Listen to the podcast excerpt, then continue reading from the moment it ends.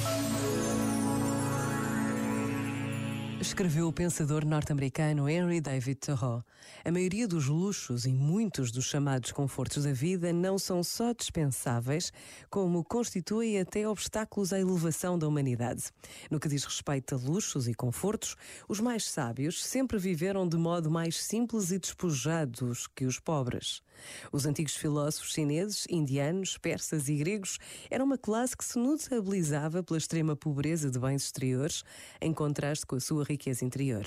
Ninguém pode ser um observador imparcial e sábio da raça humana a não ser da posição vantajosa a que chamaríamos pobreza voluntária.